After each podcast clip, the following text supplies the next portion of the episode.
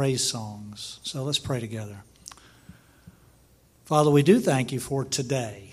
Every day that we wake up, every day that you give us is a new day of service to you, a new day of enjoying the myriad of blessings that you just lavish on us. And another day to get to know you better, to fellowship with you, to sense your presence with us, your leading, your guiding, and just uh, the joy, peace, love, and comfort that comes from that. We pray that you would bless our service this morning as we sing. We are singing to you uh, songs of praise and of testimony of the things that you've done in our lives. So accept it as our worship, and we pray that it would be joyful in your eyes and your ears and your heart. Use it all in Jesus' name. Amen. I'm going to start with Psalm 113 and uh, kind of alludes to what I just prayed about. From the time you open your eyes in the morning till you lay your pillow, your head on the pillow at night, we should be thinking about God and praising Him because when you open your eyes, you're saying, I'm still alive. He's got something for me to do. We're breathing in and enjoying uh, a beautiful home that we're in or what, uh, all the things that God has in store for us. At the end of the day, we can look back and see all the things that God has done for us all the blessings that He's laid on us. So, from the rising of the sun till its setting, the name of the Lord is to be praised.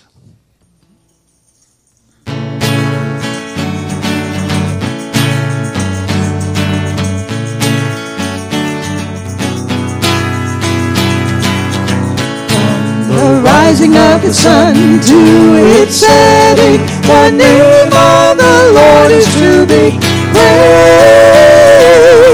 The Lord is high above all nations. His glory is above the heavens. Praise the Lord. Praise all servants of the Lord. Praise the name of the Lord. Blessed be his name, the name of the Lord from this time forth and forever. Who is like the Lord our God, who is enthroned on high, who humbles himself to behold the things that are in heaven and on earth. Praise all servants of the Lord, praise the name of the Lord. Blessed be his name, the name of the Lord, from this time forth and forever.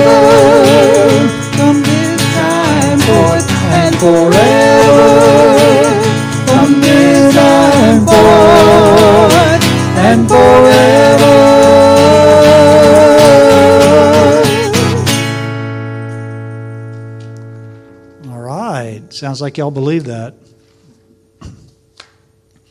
Great hymn about what we have in Jesus Christ, and that's victory. Victory over sin, victory over all the things that plague our lives, and one day, victory over the very presence of sin in His presence forever.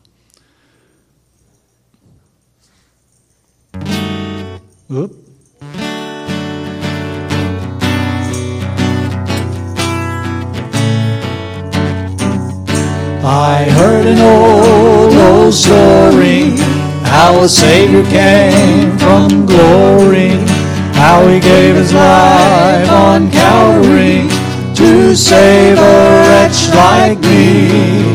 I heard about his groaning, of his precious blood atoning.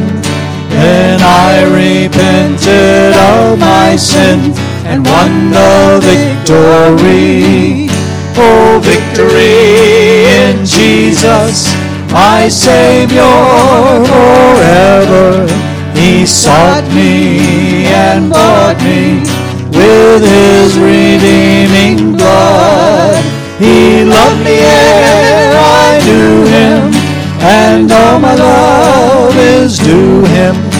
He plunged me to victory beneath the cleansing flood. I heard about his healing, of his cleansing power revealing how he made the lame to walk again, and he caused the blind to see. And then I cried, Dear Jesus, come and heal my broken spirit. And somehow Jesus came and brought to me the victory. Oh, victory in Jesus, my Savior forever. He sought me and he bought me with his redeeming blood. He loved me ere I knew him, and all my love is due him. He plunged me to victory beneath the cleansing flood. I heard about a mansion he has built for me in glory. And I heard about the streets of gold beyond the crystal sea.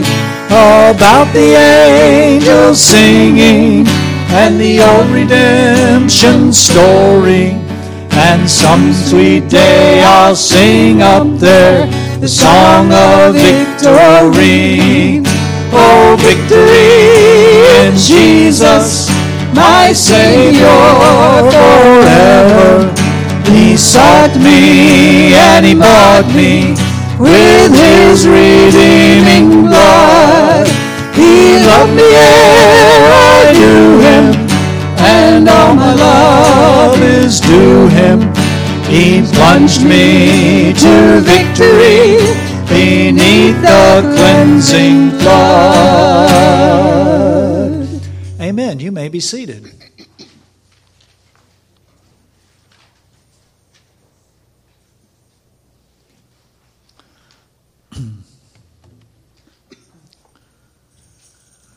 Thing about the loving kindness, the mercy, the grace of God is that it is limitless. Uh, there is no sin in our lives that He won't forgive instantly when we ask.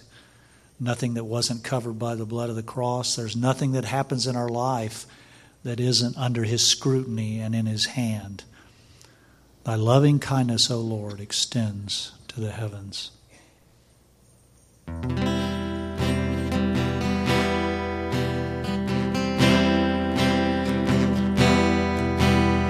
Thy loving kindness, O Lord, extends to the heavens. Thy faithfulness reaches to the skies. Thy righteousness is like the mountains of God. Thy judgments are like the great deep. Preservest man and beast. How precious is thy loving kindness, O God. And the children of men take refuge in the shadow of thy wings. They drink their fill from the abundance of thy house. And thou dost give them to drink of the river of thy delight. Thy loving kindness, O Lord, extends to the heavens. Thy faithfulness reaches to the skies.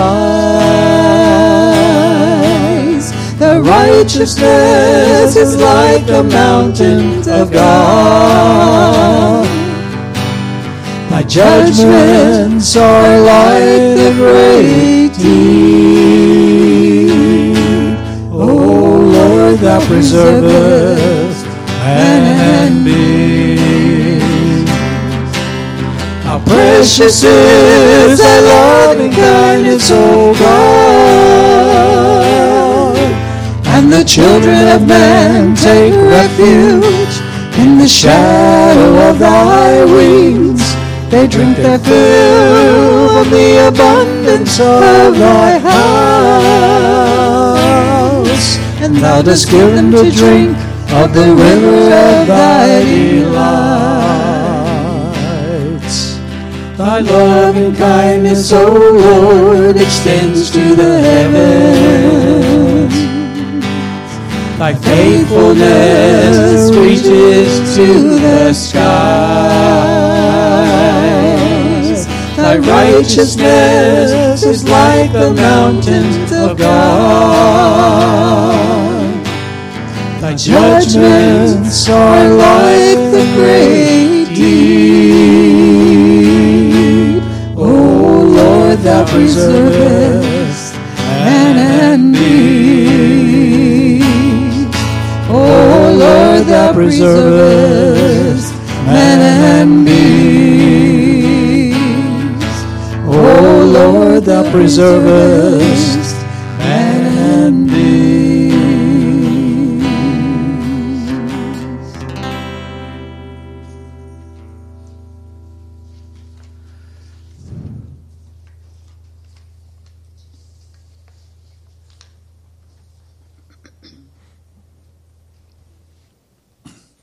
The Apostle Paul, as he taught the uh, new churches that he began, he was teaching them the doctrines of the church that had never been seen before. The, the Old Testament prophesied and showed that one day God would invite the Gentiles to be part of his chosen people, but nobody really understood that mystery. And today we look at the glorious mystery of God choosing us, wanting us, bringing us into his family, his church. It's a glorious, glorious mystery.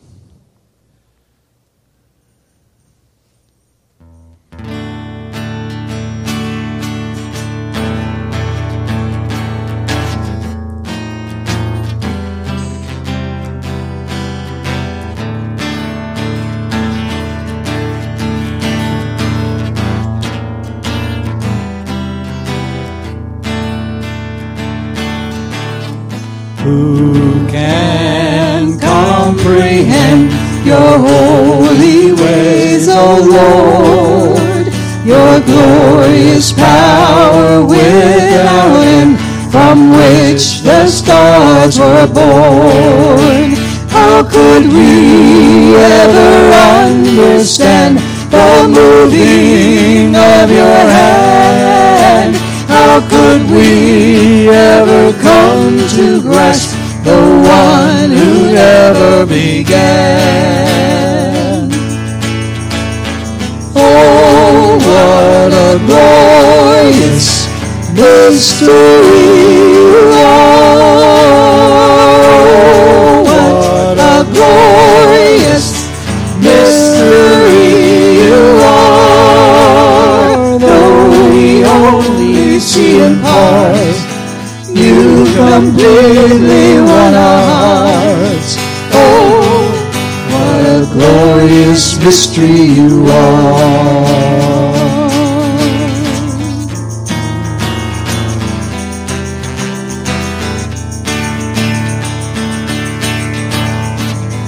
Who can comprehend your gracious mercy, Lord?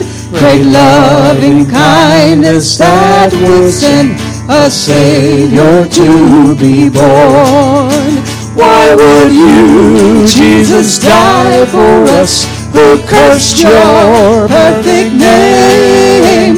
Why would you come to reconcile those who cause your shame? Oh, what a glorious mystery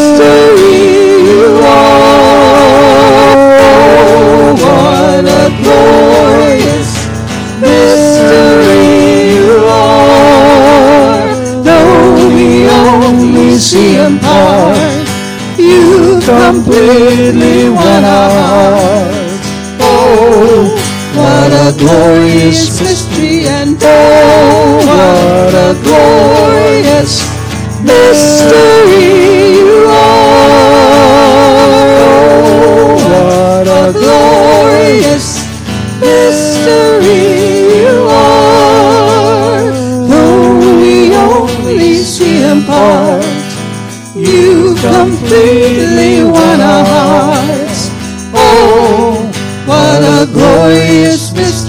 And oh, what a glorious mystery and oh,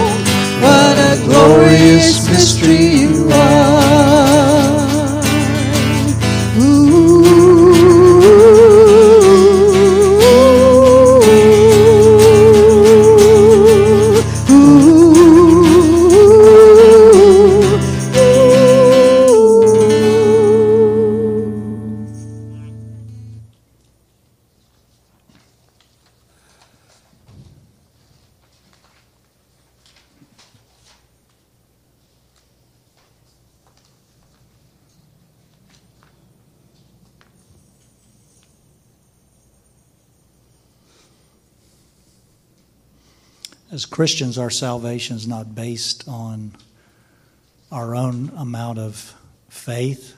Um,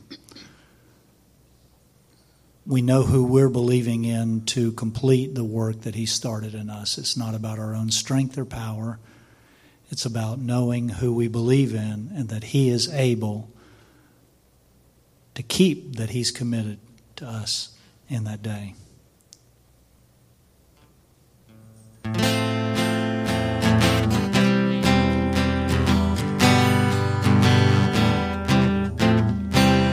I know not why God's wondrous grace to me hath made known, nor why unworthy as I am he claimed me for his own.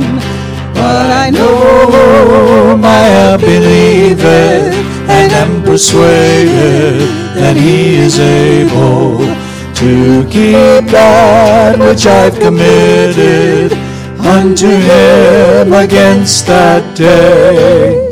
I know not how this saving faith to me did impart, or how believing in his word wrought peace within my heart.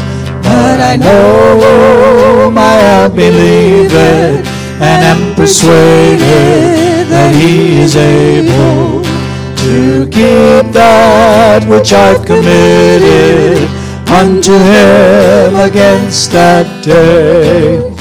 I know not how God's Spirit moves, convincing men of sin revealing Jesus through the Word, creating faith in Him. But I know I have believed and am persuaded that He is able to keep that which I've committed unto Him against that day. I know not what of good or ill may be reserved for me, or weary ways or golden days before His face I see. But I know I have believed it and am persuaded that He is able to keep that which I've committed unto him against that day. I know not when my Lord may come at night or noonday fair, or if I'll walk the veil with him or meet him in the air. But I know I have believed and am persuaded that he is able to keep that which I've committed unto him against that day.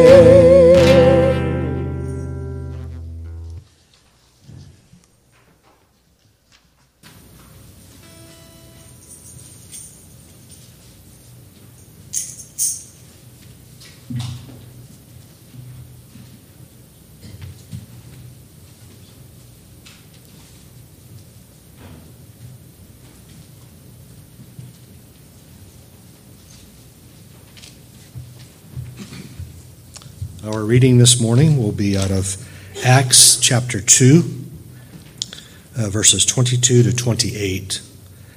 So that's Acts chapter 2, verses 22 to 28. Men of Israel, listen to these words. Jesus the Nazarene, a man attested to you by God with miracles and wonders and signs which God performed through him in your midst, just as you yourselves know.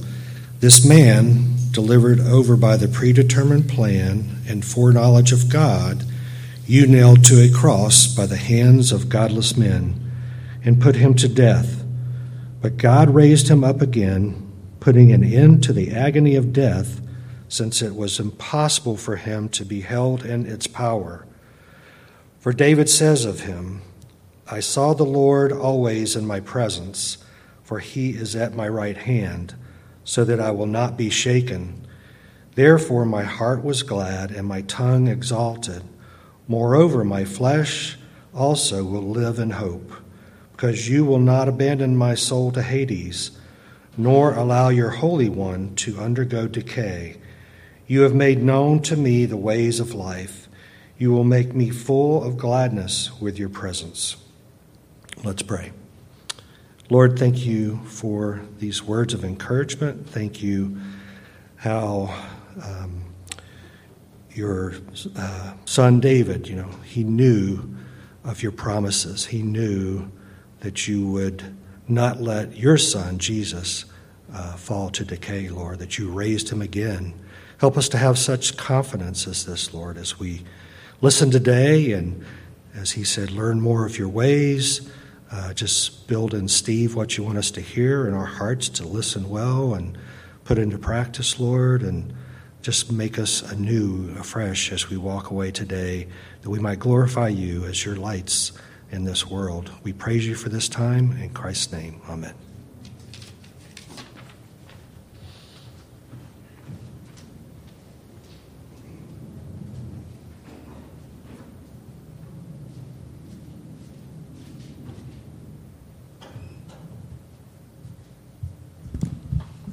Good morning. Glad you could be here at Hope Bible Church this Sunday morning. Working our way through the summer. We've had 30 days in a row of 90 degree weather, six days away from an all time record. So, hope it cools down some, but we will see. Thinking of heat and hot, uh, you might have seen that picture on the internet. Uh, there's a tree and lightning strike, and they said the lightning strike was five times hotter than the sun. And so what happened, it hit the tree in a certain way where the tree was burning from the inside out. Thought, wow, it's just a real cool picture, but it's just, just inside that the heat came in and just burning like that. Remind me of the burning bush Moses saw back in time of Exodus. But what I thought of is that, you know, what God wants for our hearts is to be hot for Him. Stirred up, fired up, however you want to say it, motivated, excited and we all know as Christians that you know, sometimes we're that way, but probably more often than not, we're not that way. It's easy to get sluggish, to tired, and, and, and, and we live in a world, we have a flesh that sometimes can affect us, and we need to be ones by His grace, by His Spirit, are stirred up. And it really is the grace of God. It's the Word of God. It's the fellowship. It's a number of things, not just one thing. And one of the purposes of this morning here, this time together, is to hear a word and be stirred up by the whole collective time together the word, the fellowship, the singing, all those things. That's what God wants. And then, by His grace, as we go through the week, to be ones who are stirred up and hot for Him as well. Today, we'll look at John 11. This is the last section in John that we're going to be looking at. We started this a few months back with John 3. This is an important chapter. And I was thinking of going into John 12, but they're just, I said, there's too much here. We're just going to finish with this. And the main subjects in this chapter are the resurrection and faith and God's glory. And turn your Bible to John chapter 11. John chapter 11.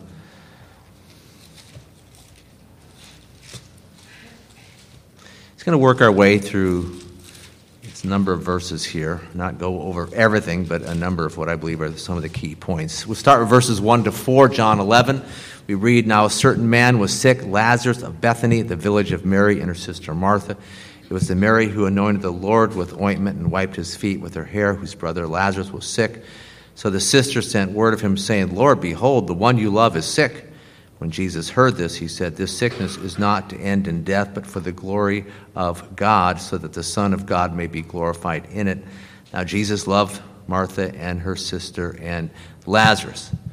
Lazarus, Mary, and Martha were very close friends of Jesus. We understand that Luke chapter 10, you recall the story where Jesus went to visit Martha and Mary, and Mary was sitting at his feet learning from him. Martha was in the kitchen preparing a meal, I believe. And uh, then in Mark 14, and it mentions it right here in these verses, we read about how Mary had this very, very expensive perfume, that which was valued as, you know, worth a year's wages, very expensive. And she anointed his feet with this perfume. Really, it's like, as some people believe, a pre burial service for him. Well, situation is, is uh, Lazarus is sick. And the, and the two sisters send for Jesus. Looking at the text, it seems like he might have been about a day's journey away. It wasn't like just an hour, he's probably a day's journey away. He couldn't get there right away, but they wanted him to come. And Jesus' response is important and very instructive. We read this in verse 4. He said, The sickness is, is not to end in death. Now, we know this story. You all know this story. Lazarus ends up dying. And we read later in this chapter that Jesus raises him from the dead. And so, so Jesus' answer that it wouldn't end in death is correct. He did die, but it wouldn't end that way. He was correct what he said there. But, but the main point, and then we'll talk about this as we work our way through these verses, the main point that Jesus was making was that this sickness and death would be that which would end and result in himself and God being glorified, okay? And, and that's what we read there. The sickness is not end death, but for the glory of God. The Son of God may be glorified by. It's very important that we always think this way. And so I want to frame this teaching with that verse again in our minds as we move ahead here. Now, when someone gets sick, uh, we usually pray for them, right? Isn't that true? You hear somebody's sick, or it goes out in the prayer chain, or a text or something, you pray for them. And it's good that we pray for people when they're sick. That's a good thing. But I believe what this is saying is that it's more important that we pray for God to be glorified. Okay? Again, it's fine. We, we should pray for people. Or let's, let's extend it. Let's say somebody's going through any kind of trial or any kind of difficult situation, any kind of problem. We all face trials every week. We pray for people, I believe, every week. Different people, things come up, and that's good. It's good to pray that God gives us the grace to get through the trials, to get through the difficulties, you know, or maybe for the trial to go away, whatever. Either it's either one. The trial goes away, or we get the grace to go through it. Okay. It's good to pray that. But, but ultimately, most important, what, what the Lord is telling us in these verses, we need to pray that God is exalted through the situation. I mentioned this verse, I can't remember the exact number, it's Psalm 109, but it says, But you, O sovereign Lord, help me for your name's sake. That is for your glory. Then it goes on to say, out of the goodness of your love, deliver me. That is, yeah, deliver me, help me, but ultimately it's for you. Yes, I want to be delivered. We should pray that. But ultimately it's for his name's sake. That's the point. That's the, probably, the, probably the main point we're making today. It's right there. Okay? That's, that's it. We got a lot more to say, but that's where we're going. John 11, 5 and 6. Jesus loved Martha and her sister and Lazarus, so when he heard that he was sick, he then stayed two days longer in the place where he was. And so Martha and Mary, uh, in their message to Jesus, told him that the one you love is sick. Okay, that's what we read before. The one you love is sick. That's important, and you can't understand this unless you have a, a Greek text. But the word love there, when they say the one you love, Jesus, the one you love is sick, is the word phileo. We've gone over this. That's the relational, the brotherly, the friendship kind of love. And they were very good friends. Friends, if you think about Jesus, who he hung out with, he hung out with these people, we don't know how many times, but a number of times. They were friends. They had relationships. They did things together. I'm sure they had meals together. But what does it say in verse 5? Jesus loved Martha and her sister and Lazarus. And so, what do you think this word love means? What's the Greek word here? It's not phileo. It's agape. It's agape. Very important to see this. It's very important to see this. And agape, of course, is that spiritual kind of love, the most important kind of love there is. And there's no doubt that Jesus loved them with a filial love. That's true. He had that friendship, that, that family type bond with these, these three people in that family. But what was most important is he loved them this agape way. Very important that we understand this. And this is always important as you think about your life, as you go through the days, always aware. You know, many verses, his loving kindness is everlasting. God loves you all the time. And, and, and what's paramount in his mind and in heart towards you, and what you need to understand is he's loving you with his agape love all day long, all the time, through the night. This, this, this spiritual love, this supernatural love, this unconditional love that he has for you. You don't want to forget that. The love that God has for you, this agape type love. Then you see that he stays two days longer. What's Jesus and God doing? What are they doing? They're letting this situation get worse. And in fact, what's their plan? What is their plan? To let him die. That's what happens. We know the story. That's what happens here. This illustrates an important truth for sometimes, you know, somebody's sick and you're praying for this person, you know, and the person gets worse. Their condition gets worse. And you wonder why. I mean, it, it could be, I mean, you, have all seen this. I, I can't help but think, every one of you experienced this. You're going through something, and, and, and maybe you ask for prayer, or somebody else going through something, and they ask for prayer, and it gets worse. Where's God? What is going on? Now, I don't have all the answers here. I'm just going to give you three general truths. Because God is God. Who am I to say what He's doing? But I'll say three things that I know are true. One, He's sovereign, which means God does what He wants to do. You can't argue. He's sovereign. Two, God is loving or good, as I said. We know the verse God works all things together for good. He loves you in this situation. Okay, that's true. And the final thing is he's wise, that he's infinitely smarter than you.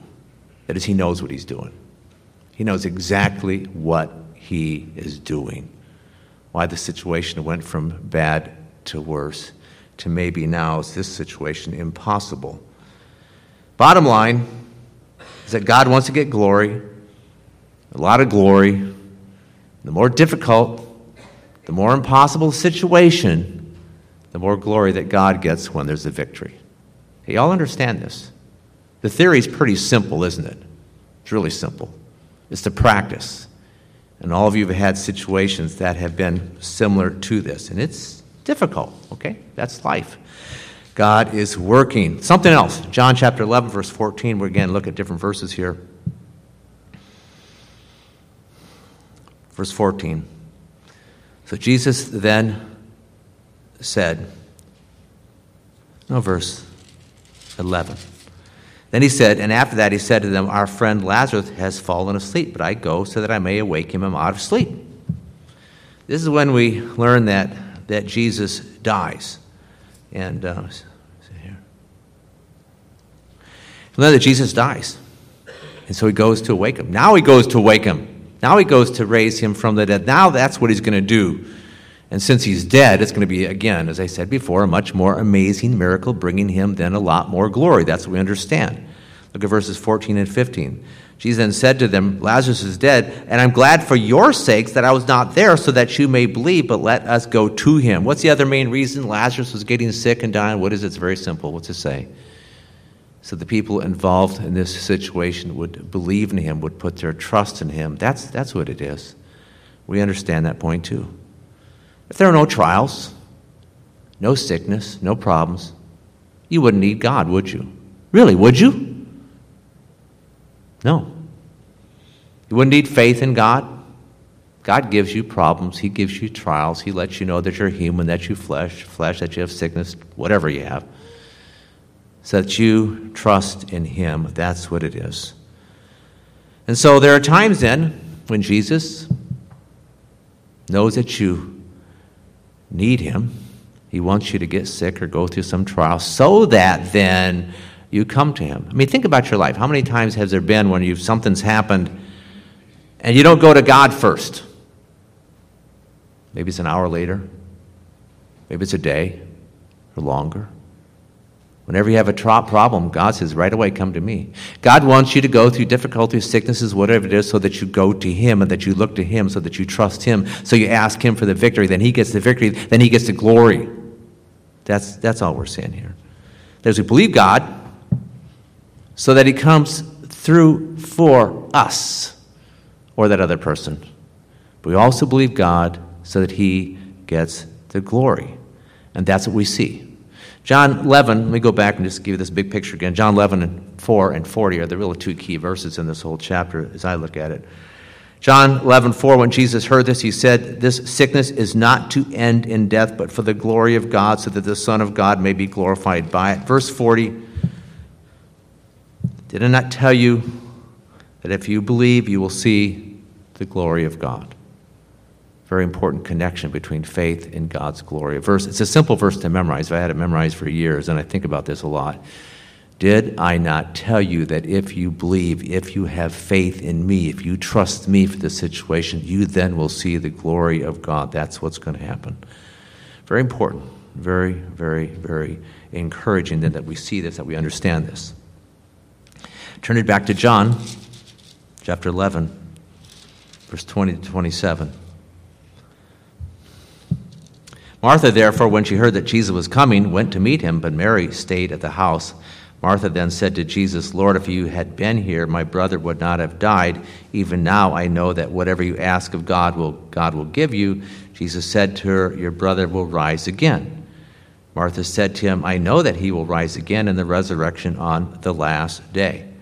Jesus said to her, I am the resurrection and the life. He who believes in me will live even if he dies, and everyone who lives and believes in me will never die. Do you believe this? She said to him, Yes, Lord, I have believed that you are the Christ, the Son of God, even he who comes into the world. Clearly, we see that Martha is a believer. She's one who had trusted in him. And so Jesus is going to raise Lazarus from the dead. He's on the way to this village, and he sees Martha there. He talks to Martha. And his goal with Martha, and his goal with all of us really, is to encourage us. And so he's there. He encourages, Hey, I'm going to raise him again. I'm going to raise them again. And I always remember this. Another truth, we talk about God loves you, is that God's desire is that every day of the week you're an encouraged person. And so the things you go through, the situations, the fellowship that God wants you to have, the word, is to encourage you. Because life is hard.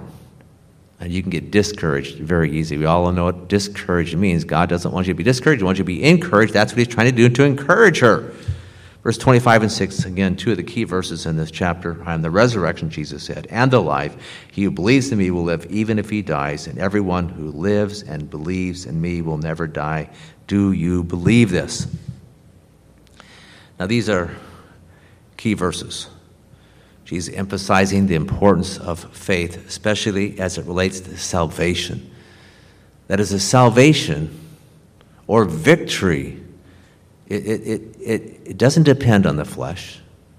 Doesn't depend on what you can do or not do. Doesn't depend on your strength. Doesn't depend on anything about yourself. It depends on God. That's the point, and on having faith in God. That's what he's saying. It is so easy for each one of us. I mean, it just happens so simply where we put the trust in ourselves, whether it's some relational thing or a work thing or whatever it might be. We got to learn to put our trust in him, and that's what this is saying here It's got to be in the Lord, trusting Him to do His work. There's a, there's a verse. This is, uh, turn to if you have a Bible, fine. If not, just jot it down or you can think about it later. Exodus 14, 13, and 14. It's one of those classic verses, different ones like this in the, the Bible, but uh, it's, it's when Pharaoh is after the Israelites. They're trying to get out of Egypt and, you know, looking difficult. You know, there they are. They got these hordes of armies behind them. Moses said to the people, verse 13 of chapter 14, Do not fear. Stand by and see the salvation of the Lord, which he will accomplish for you today. For the Egyptians whom you have seen today, you will never see them again. The Lord will fight for you while you keep silent. Last phrase. Sometimes, as a Christian, God is working through you. He is working in you. You know, you're trusting Him and He wants you to do this or that, you know, and you see the victory and still the victory of God. Sometimes you do nothing, like here. So it's interesting. God's working, and God's working all the time, in and you and through you, and all kinds of situations, sometimes completely apart from you. But again, that, I want to read it again. It's so, well, just stand by and see the salvation of God. You have to stand there and you have to do nothing. That's what it said. So just remember that. That's an encouraging point there. The point back to John 11 is that, that these verses tell us that if we're saved, we'll live forever. And we're talking about physically and spiritually so. So here in John 11, Jesus told Martha that her brother would rise again. And I personally believe, and some might disagree on this point, I personally believe he was talking about the two resurrections, not just one or the other. Two resurrections, that's what he was saying. And of course, we see in this chapter here in, in John chapter 11, we see the first resurrection. It takes place later. We'll read it. It's the end of the chapter here. And he physically raises him from the dead. But I believe he was also saying that he would raise him again in the future at the end of this age, at that time when Lazarus and all believers would be glorified. That's other resurrection. That's what I believe he was talking about. You see, Lazarus had just died, okay? Jesus' plan, we're going to see in a few minutes, was to raise him from the dead. That's what he was going to do. So Lazarus died, Jesus raised him from the dead, but then Lazarus dies again, right?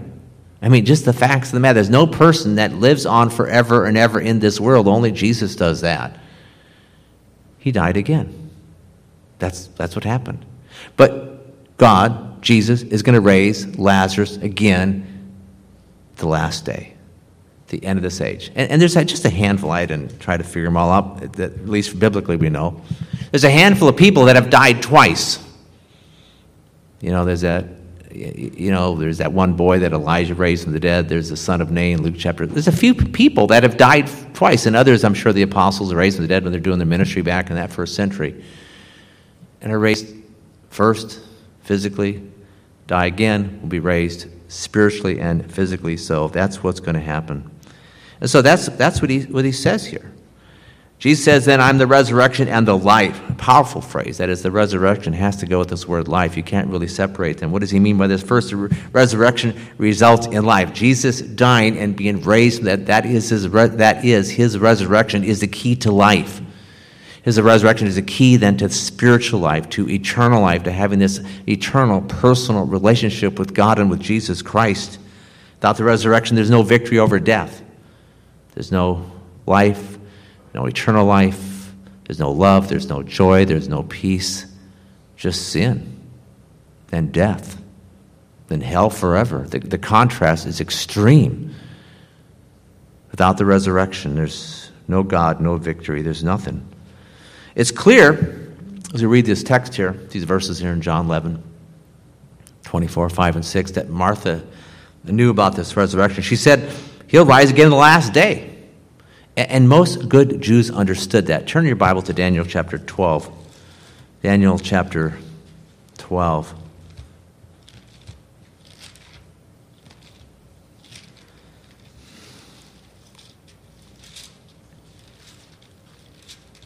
Daniel 12, verses 1 and 2.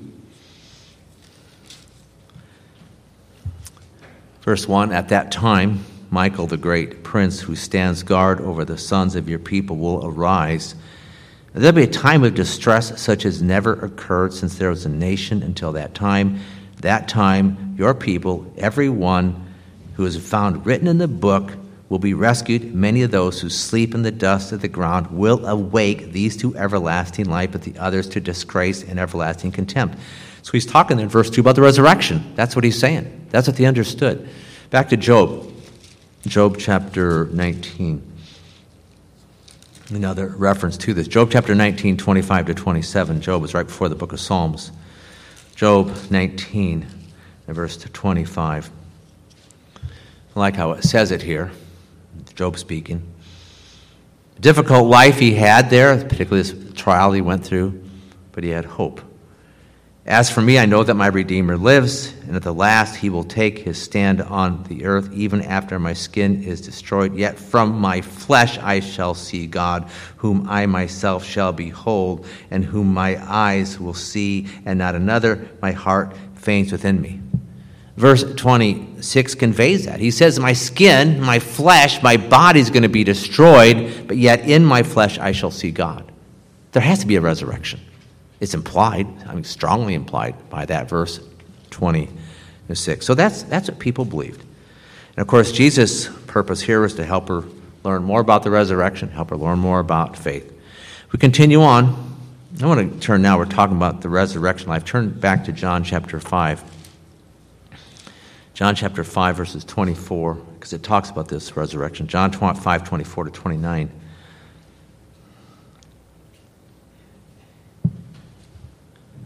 Truly, truly, I say to you, he who hears my words and believes him who sent me has eternal life. And it does not come to judgment, but is passed out of death into life. Truly I, truly, I say to you, an hour is coming, and now is, when the dead will hear the voice of the Son of God, and those who hear will live. For just as the Father has life in himself, even so he gave to the Son also to have life in himself. And he gave him authority to execute judgment, because he is the Son of Man. Do not marvel at this. For an hour is coming in which all who are in the tombs will hear his voice and will come forth, those who did the good deeds to a resurrection of life, and those who committed the evil deeds to a resurrection of judgment. So, what do we learn? That people receive this, this is verse from 24. People receive this spiritual life, this eternal life, when they believe in Christ, when they believe in God. And the result is that they won't be judged for their sin. They won't come into God condemnation. And of course, this believing that he's talking about here takes place during a person's life on this earth before he physically dies. Second, we see that Jesus has authority to judge, to condemn and to give life. Very important. Only Jesus Christ Himself, given this authority by the Father, has the, has the authority then to, to give life to people. And in one hand, life to believers, to those who receive Him, to those who trust Him. And only then the authority to condemn, to judge, to send to hell those then who reject him and his offer of mercy. So we see very clearly here that there's this resurrection of life, there's this resurrection of judgment, and Jesus Christ is the ultimate judge, and he has the right to judge. That's, that's what's, what's being said. But verse 29, I'll read again. Says, There'll come forth those who did the good deeds to a resurrection of life, and those who committed the evil deeds to a resurrection of judgment. So we understand important here. There's a resurrection of life and there's a resurrection of judgment. Turn in your Bibles to Acts 24. We'll see this. Paul, I believe, is uh, it's about Paul here. 24 to 24, 15. Acts 24, 15. So the point here, there's a resurrection of life, and there's a resurrection of judgment. That's what we see in in, um, in John 5. But here in verse 15, having a hope in God, which these men cherish themselves that there shall certainly be a resurrection of both the righteous and the wicked. Okay? So, just a simple truth. I want to make sure you understand that. The resurrection of life is, of course, for believers and only for believers. And when it happens, believers will be glorified, will be then fully saved body, soul, and spirit. And when it happens, then a believer's salvation is finally and fully complete. Very important we see this. Turn your Bibles to Romans 8. 28 to 30. This, of course, is speaking about believers. Romans chapter 8, verse 28. Most of you know what that verse is. But in the context, we need to see this. Because God's ultimate goal for you as a believer is that you are fully saved. You're not fully saved right now. Not at all. But Romans 8:28 is true right now. We know that God causes all things to work together for good to those who love God, to those who are called according to his purpose. So God's working all the details of your life. It's all working out. What's the goal? What's the purpose? We keep reading verse 29. Those whom he foreknew, he also predestined to be conformed to the image of his sons, that he would be the firstborn among many brethren. What's it mean when it says, be conformed to the image of his son? Let's say you got a brand new body. That's when you're glorified. That, that's the goal. You have to connect 29 with verse 20. You can't divorce them. often have you divorce them, and okay, fine, you can separate them, but you really need to put them together. That God's working things out in your life now for that purpose in the future when you'll be fully saved and be glorified. But then 30 gives wonderful picture, the big picture of your salvation. Those whom he predestined, your salvation started way back in eternity past, is, is, is in the mind of God. He also called, and these whom he called, he also justified. These whom he justified, he also glorified. So again, glorified, that is what happens, what takes place at this resurrection of life. That's, that's what's being said in these verses. Now, what this is saying that is an hour is coming. An hour is coming. And this means the resurrection is, is still future. The resurrection of life has not yet happened, okay? John chapter 6, 39 and 44, won't look there. It talks about there's this last day. And it says the resurrection of life occurs on the last day. This last day, you could also say, is the day of Christ. You know that verse in Philippians 1 confident he who began a good work on you will perfect it on the day of Christ. Okay, the last day is the day of Christ. The day of Christ is at the end of this age. And then at Christ's coming. So that's, that's when this last day is. So this resurrection of believers occurs then. The resurrection of the unbelievers doesn't take place then when Christ comes back. It's not then. It takes place at not at the end of this age, the end of the next age, end of the millennial kingdom age, at the end of Jesus' thousand year reign on this earth. That's when it happens. Turner is called the Great White Throne Judgment. Turn to Revelation 20. We'll see this. Revelation 20.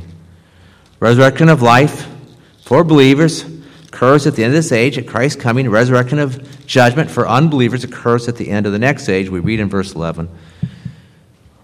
I saw a great white throne and him who sat upon it, from whose presence earth and heaven fled away, and no place was found for them. And I saw the dead, the great and the small, standing there before the throne, and the books were opened. Another book was opened, which is the book of life, and the dead were judged from the things which were written in the books. The dead referring to the unbelievers, according to their deeds but their deeds were faulty. Sea gave up the dead which were in it, the death and Hades gave up the dead which were in them, that is, people who had died in their sins, went to a place. And says there's Hades. They were judged, every one of them according to their deeds. Then death and Hades were thrown into the lake of fire. This is the second death, the lake of fire. Anyone's name, anyone's name was not found written in the book of life. He was thrown into the lake of fire. I believe it also happened is, is at that time, or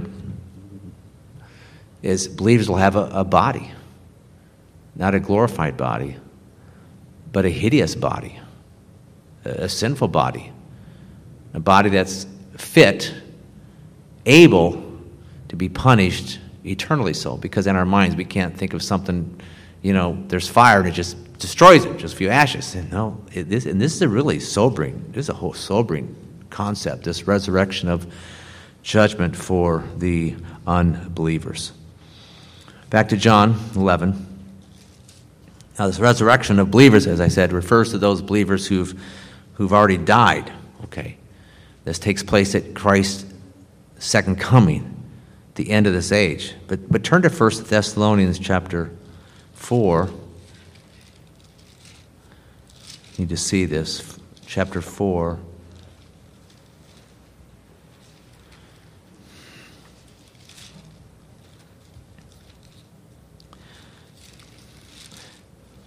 First Thessalonians chapter 4, verse um,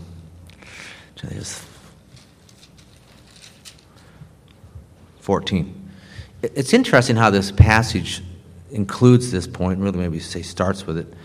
If we believe, verse 14, that Jesus died and rose again, even so God will bring with him those who have fallen asleep in Jesus. That is the, the, predicate, the basis for our Christian life is the fact that Christ died and rose again, and we believe in that truth, we believe in that fact. And only if he rose from the dead can we then be raised again from the dead, have this resurrection of life that we're talking about here. What, what, what it says there is, is we'll continue on we, we, verse 15, we, this we say to you by the word of the Lord, that we who are alive and remain until the coming of the Lord will not precede those who've fallen asleep. That is, some have fallen asleep, some believers have already physically died. We all know believers who physically died. Some are still alive, and some will be alive on this earth when Christ comes back. That is, they will be alive and remain until the coming of the Lord. Lord himself will descend from heaven with a shout with the voice of the archangel and with the trumpet of God, and the dead in Christ will rise first. Then we who are alive remain will be caught up together with them. The clouds, the word caught up is from a Greek word from which we get the word rapture, really a, a Latin word, but Greek to Latin, rapture. Caught up together with them in the clouds to meet the Lord in the air, and so we shall always be with him. So we have this rapture. People are going to be alive, and maybe some of you in this room here. We don't know when Christ come back, or in the end times. It could be rather soon, whether that's in five years or 10 or 50. I don't know. Nobody knows the day or hour. It's going to happen. And I say relatively soon in view of the whole length of all eternity. relatively soon, okay? And so it's going to happen, and believers alive on earth, the word rapture, just the word that means suddenly, rapidly, quickly, believers are going to be taken from this earth to be with Christ. They'll be glorified. As soon as, again, I don't know the exact split second timing. You know, are, are you glorified right when you're lifted from the earth? Or are you still on earth when you're glorified? Or you're 100 feet? I don't know. But right in that time proximity, the rapture, the glorification of believers who on this earth. Well, we have to understand from these verses saying in 1 Thess 4, 5, 16, and 17, the resurrection of believers happens a split second or mere mini second before the, the rapture of the believers, okay? Right before, right before. That's what happens. Then together, yeah, the resurrection of believers who have already died, the rapture of believers who are already on this earth, they're all glorified. Then together they go up and meet the Lord Jesus in the clouds. And from that point, then, they all take off to heaven. We come to Revelation chapter 7, verses 9 to 11, where they're all worshiping the Lord. And the interesting, the interesting, encouraging thing about this is, you know, we talk about what's going to happen in your life in the future, is you'll be there. If you are a believer, you're going to be part of that whole process. You know, whether you've already died, whether you're on earth, but you'll be there meeting the Lord Jesus in the clouds, and then you'll be shot up to heaven with him and be with him forever. So, I mean, it's wonderful. That's the truth. So you can look forward to that day. I mean, I'm just telling you what the Lord tells you about the future. It's, it's going to happen. And so, the resurrection and the rapture then result in believers being fully saved and their salvation finally being complete, which happens at the end of this age. One more verse here on that, Matthew 24, just, just so you see this. I know we're focused on John 11, but this truth about the resurrection needs to be clear in our minds. Matthew chapter 24, verses 29 to 31. Matthew 24, 29. Matthew 24, that classic chapter about the Lord's coming, the best single chapter in the Bible, I believe there is. Verse 29 is talk about the tribulation, or verse, verses before 29 talk about this great tribulation we're going through. Immediately after the tribulation of those days, the sun will be darkened, the moon will not give its light, and the stars will fall from the sky, and the powers of the heavens will be shaken. That verse is the sign or the signs that this age has ended. The question is asked in verse 23. They asked it. Jesus, the disciples do, well, what's the sign of the end of the age? This is it right here. This is the answer. These cosmic disturbances. Things are dark. Everything goes dark. Verse 30 And then the sign of the Son of Man will appear in the sky, and then all the tribes of the earth will mourn. They will see the Son of Man coming on the clouds of the sky with power and great glory. That as everything lights up, in fact, that verse 30 has to be seen in context with verse 27, which says, Just as the lightning comes from the east and flashes even to the west, so will the coming of the Son of Man. Y'all understand lightning, you have a huge lightning strike and it's at nighttime, sky lights up, right? You've seen that. And so, so what's going to happen is this, the world is dark, end of the age, Christ comes back, he lights everything up. Then, verse 31, he'll send forth his angels with a great trumpet, and they will gather together his elect from the four winds, from one end of the sky to the other. I believe the four winds relates to the four winds of earth, that is, believers on earth are raptured, end of the sky to the other, believers who've already gone to heaven. Okay? And so that's the gathering together of believers, and then that resurrection of life takes place. Let's go back to John chapter 11. Let's read 25 and 26 again, key verses. I'm the resurrection, the life. He who believes in me will live even if he dies, and everyone who lives and believes in me will never die. Do you believe this? What's Jesus saying? that Jesus is the resurrection and the life, which means that we can have life and we can live forever because Jesus is the resurrection. Can be fully saved, live forever because he is the resurrection and the life. That's what it's saying. But there's also saying that death isn't a problem for Christians. So what if you die? So what? A lot of people worry about sickness.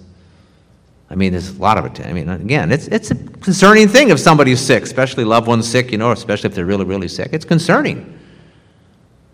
But if they're saved, I mean, to be honest, to say it simply, not too harshly here, but so what? If they're sick, if they're physically dying, and if they die, so what? I mean, yes, we should mourn a little bit, but not mourn too much because they're in a much, much better place. So what? So what? Because of Christ's resurrection, we have the victory over sin and death, over both physical death and spiritual death. That's what we're saying here. In John 11 25, Jesus declaring that a person needs to believe the truth about himself, that he is the resurrection, that he is the Messiah, that he's the Son of God, that he is the Savior. They need to believe that. And the one who believes then has this eternal life and will live forever. And that's because Jesus Christ's death and resurrection. Revelation 1:18 Jesus says, "Do not be afraid. I am the first and the last and the living one. I was dead, behold, I'm alive forevermore, and I have the keys of death and Hades." Wonderful, wonderful verse. Again, it's important because we get sometimes, I believe, my opinion. How shall I say this, but a little too concerned, a little too upset when a believer dies. Should be tempered with the truth that person, the day that person dies, that's the best day of his life. It says it's Ecclesiastes 7. Better is the day of one's death if he's a believer than the day of one's birth.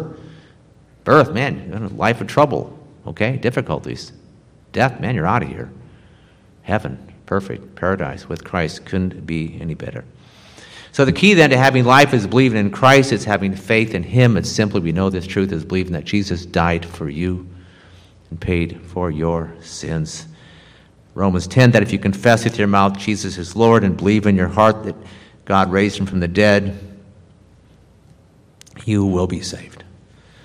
In this context, verse 26 then is the application of verse 25. The invitation then that Jesus given to, to everyone to, to believe in him. And he says, Do you believe this?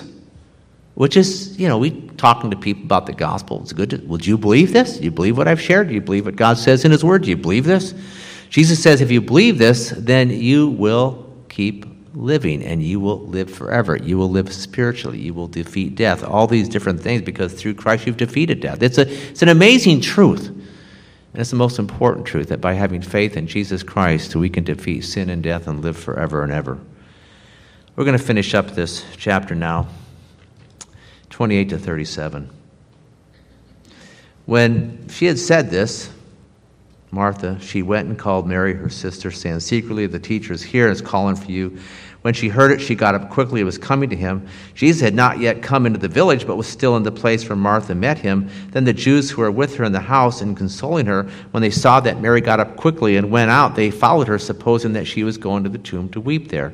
Therefore, when Mary came where Jesus was, she saw him and fell at his feet, saying to him, Lord, if you had been here, my brother would not have died. When Jesus therefore saw her weeping, and the Jews came with her also weeping, he was deeply moved in spirit and was troubled, and said to him, Where have you laid him? They said to him, Lord, come and see. Jesus wept. Jesus were saying, See how he loved him. That's the phileo love. But some of them said, Could not this man who opened the eyes of the blind man have kept this man also from dying? So again, Jesus, again being deeply moved within, came to the tomb. Now it was a cave, and a stone was lying against it. Jesus said, Remove the stone. Martha, the sister of the deceased, said to him, Lord, by this time there will be a stench. He's been there dead for, been dead for four days. Jesus said to her, Did not say that if you believe, you'll see the glory of God? So they removed the stone. Then Jesus raised his eyes and said, Father, I thank you that you have heard me. I knew that you always hear me, but because of the people standing around, I said it so that they may believe that you sent me. When he had said this, these things, he cried out with a loud voice, Lazarus, come forth. The man who had once had died came forth, bound hand and foot with wrappings, and his face was wrapped, was wrapped around with a cloth. Jesus said to him, Unbind him and let him go. Let me just mention some of the, the key points from here. First, we see that Jesus talks to Mary. We don't see, it doesn't say that Jesus said anything to her. I think that he probably did, but we don't know for sure. But I would have to say this that his mere presence, Jesus' mere presence, was comforting to Mary. The next thing, there's three verbs I'm going to look at that it says. It says he was deeply, Jesus was deeply moved in spirit. That's number one. Number two, it says that he was troubled. And number three, it says that he wept. What do these mean? Just listen. I'm just going to tell you what the Greek says. This is sometimes hard to figure these things out. The word deeply moved comes from a word that means snort like a horse. Have y'all heard a horse snort? Now, I'm not, some of you guys could probably imitate. I can't, I'm not good at that kind of thing. Horses snort. That word means snort like a horse, okay? The word trouble has the idea of strong emotions. The word weep, where it says Jesus wept, is found no other place in the New Testament. And the weep we talked about with Mary and Martha and others weeping is a different word. It's loudly wailing. This weep of Jesus was a strong weeping, but it's a silent weeping. Okay? Strong but silent, not loud and sort of crazy and, you know, not that way. It was just a strong, silent weeping. This is what I believe is going on. Jesus had a lot of emotion. You all understand, if you have a tough situation like this, and if somebody in your family dies, there's all kinds of emotions. It's not like just one. Thing. I mean, one may dominate, but, but you know what I'm saying. Difficult situations produce this emotion, that emotion. A lot of things go in his head. A lot of things. I mean, first, I think he felt really bad and sad for Mary and Martha. He, he loved them.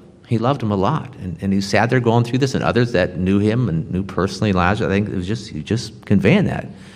You know, the kind of thing you see somebody in a, a memorial service and you offer your condolences, you're really sad for them. You have compassion, you have sympathy. That's a good thing, okay? I believe that was going on there. On the other hand, I believe he is upset. This snort like a horse thought. Upset at all this loud crying and wailing. And why was he upset? Because of their lack of un, their lack of faith, because of their unbelief. And we, we know, if you know, read the Gospels enough, you know, Jesus, he really did not like people like when people didn't trust him. Oh, you have little faith. What's wrong with you? Why don't you just believe me?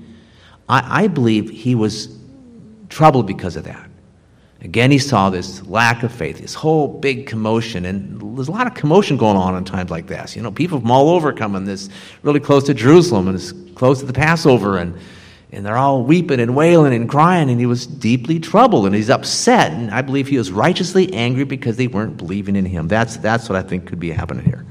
Now, it also may have been this might have happened too. This emotion, this thought, or the predicate for it is, this, is that that that Jesus knew the problem was sin knew the reason Lazarus died because of sin.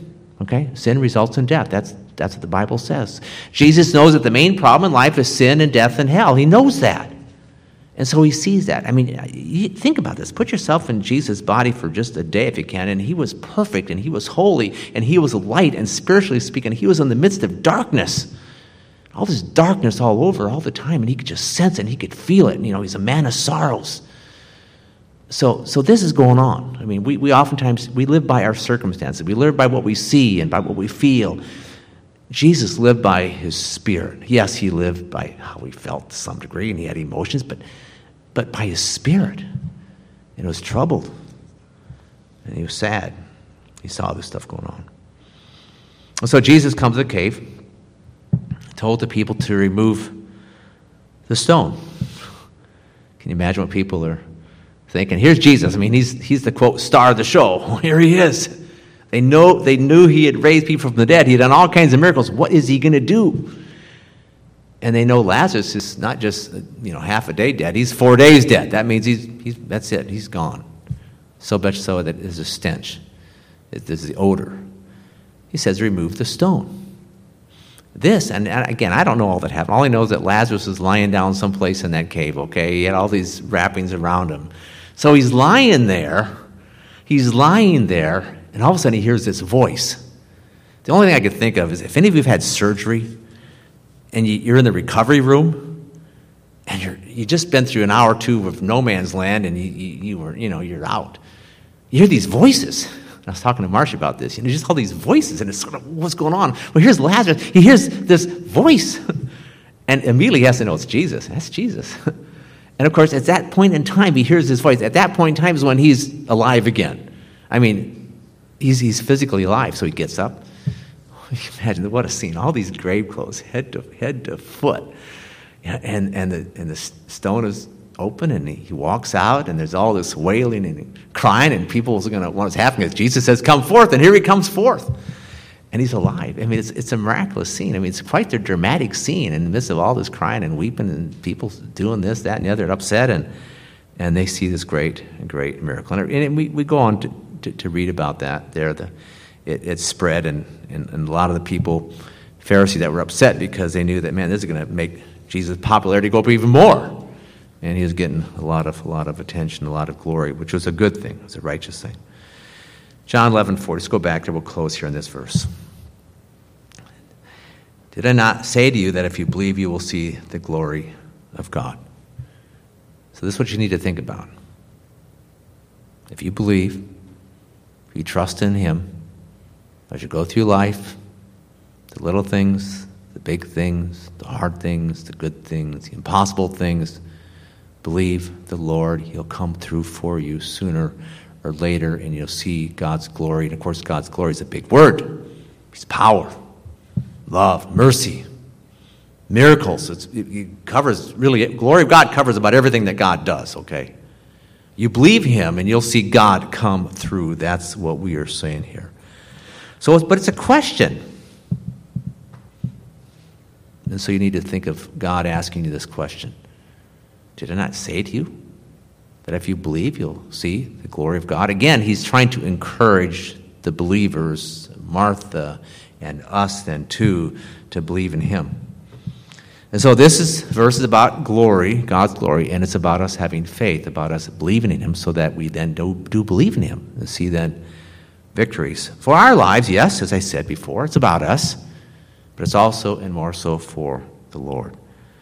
And so I said before, God oftentimes puts you in tough situations, difficult, seemingly impossible. Okay? I think all of you know that, at least to some degree. This is really hard. Lord, too much. I can't do it.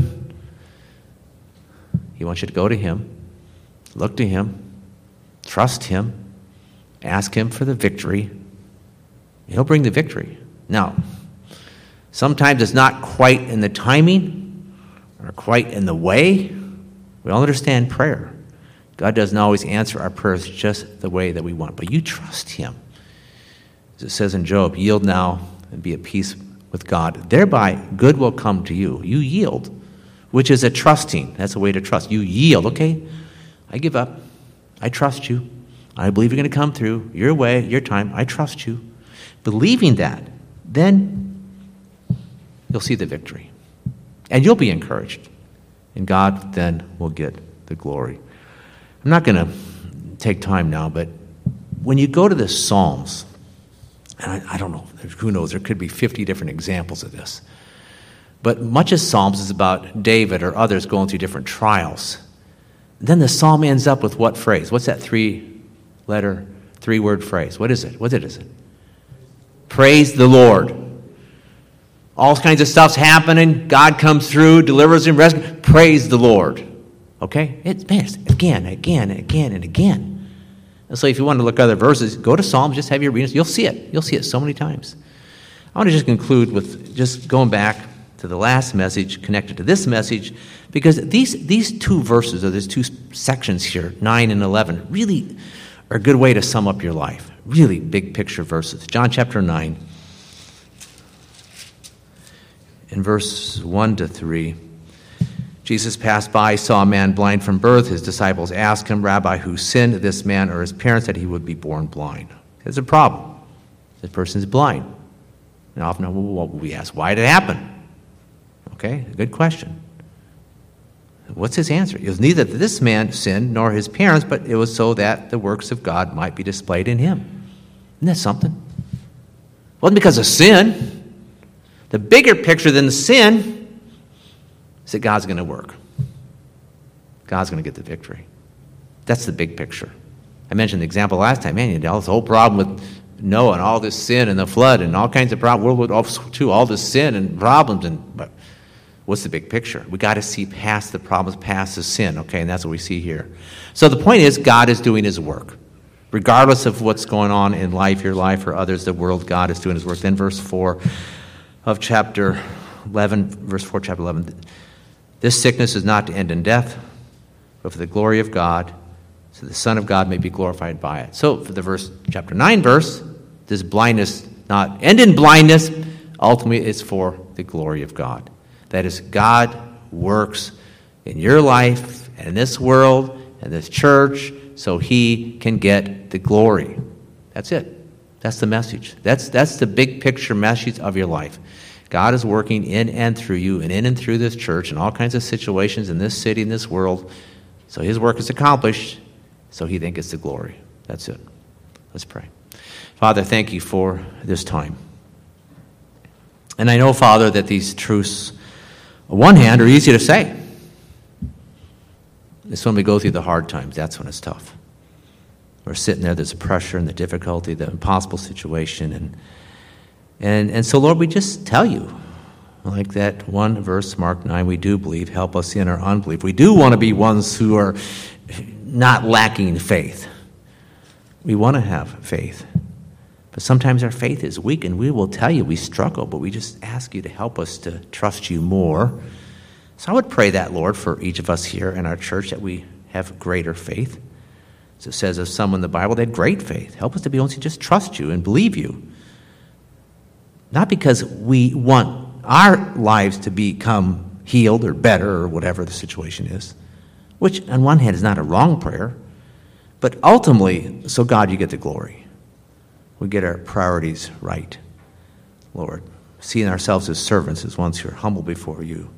Not that we want to be seen, but we want you, God, to be seen and glorified. So, God, we ask you, increase our faith so that you can be glorified. Did I not tell you that if you believe, you will see the glory of God? Thank you again for this time, for all the people here, those who are watching on even Ralph and Evelyn as they're traveling back at this time, someplace, I believe, in Georgia. Others who couldn't make it with us today. Just, just pray you lead our church. Pray for Bethel, too. Thank you for them. Bless their lives and their mission trip. There are a number are down in Costa Rica at this very hour. Pray you'd bless their time there and use them, God, for your glory. But thank you again for your love for us. Each of us here lead us this day, this week. We pray in Jesus' name. Amen.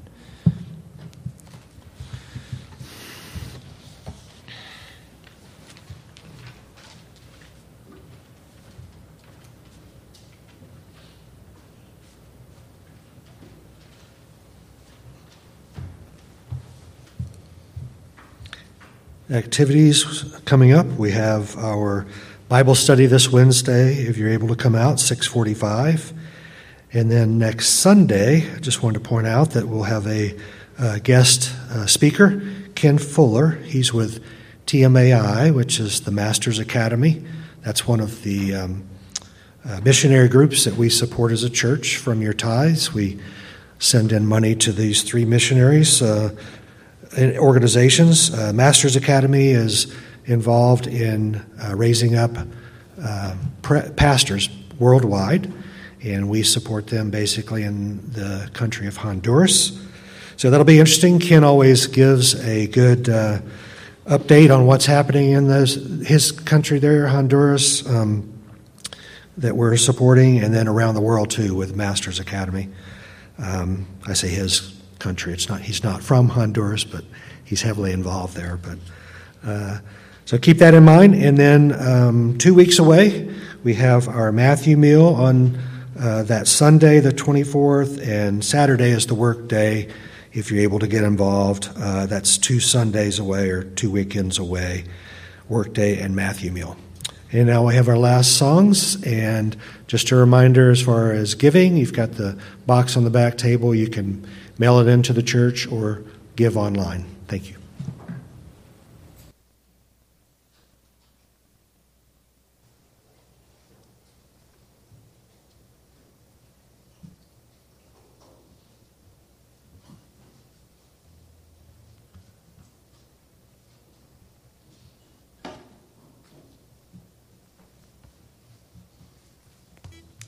Invite you to stand for our last two songs of worship.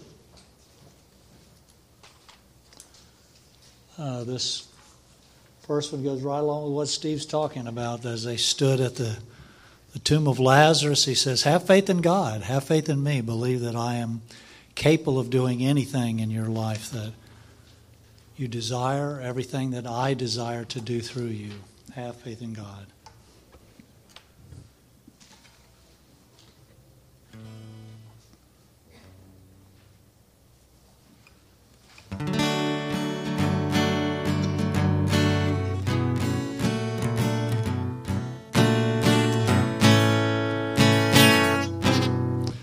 Boy, this is really uh, having a rough time here. I'm sorry, folks.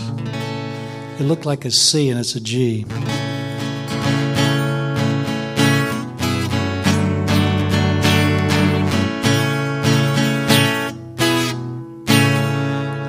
Have faith in God when your pathway is lonely. He sees and knows all the way you have trod. Never alone are the least of his children. Have faith in God, have faith in God.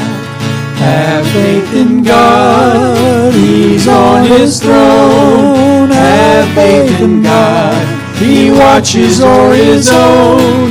He cannot fail, he must prevail. Have faith in God, have faith in God.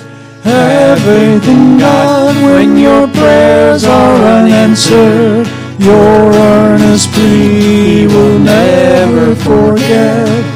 Wait on the Lord, trust His word, and be patient.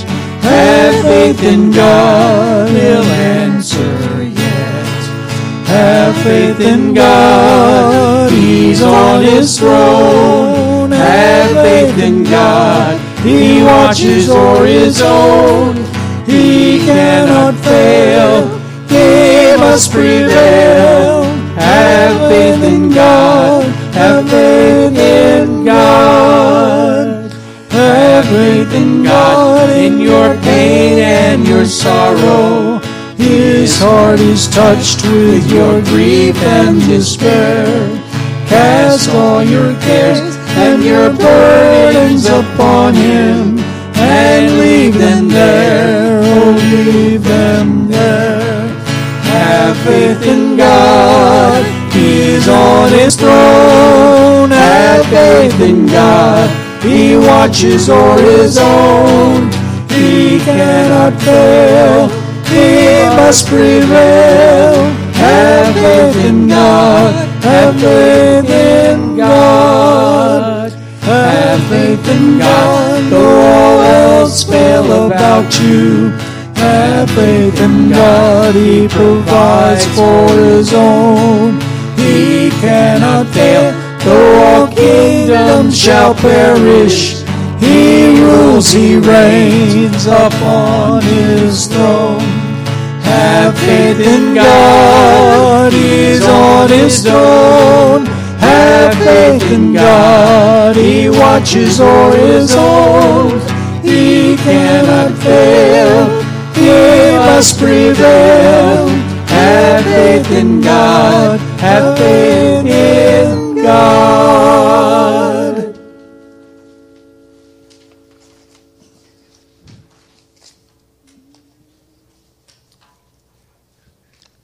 And we usually end with a go get 'em song, and this is kind of a go get 'em song.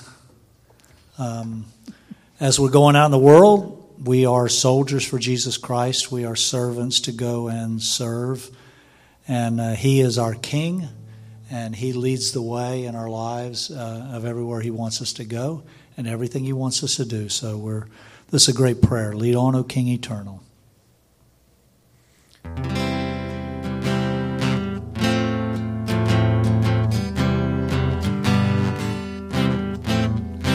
Lead on, O King eternal, the day of March has come.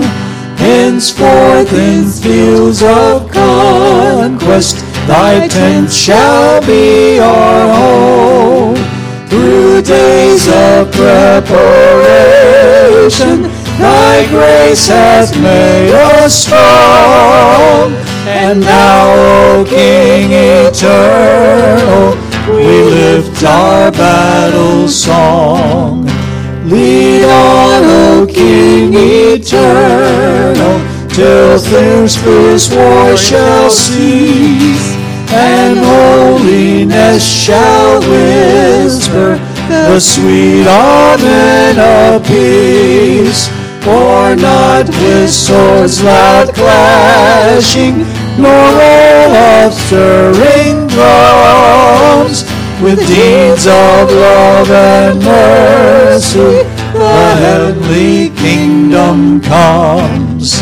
Lead on, O King eternal, we follow not with fears, for gladness breaks like morning where thy face appears.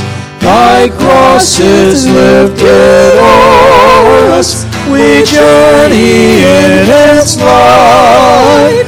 The crown awaits the conquest. Lead on, O God of might. The crown awaits the conquest. Lead on, O God of might.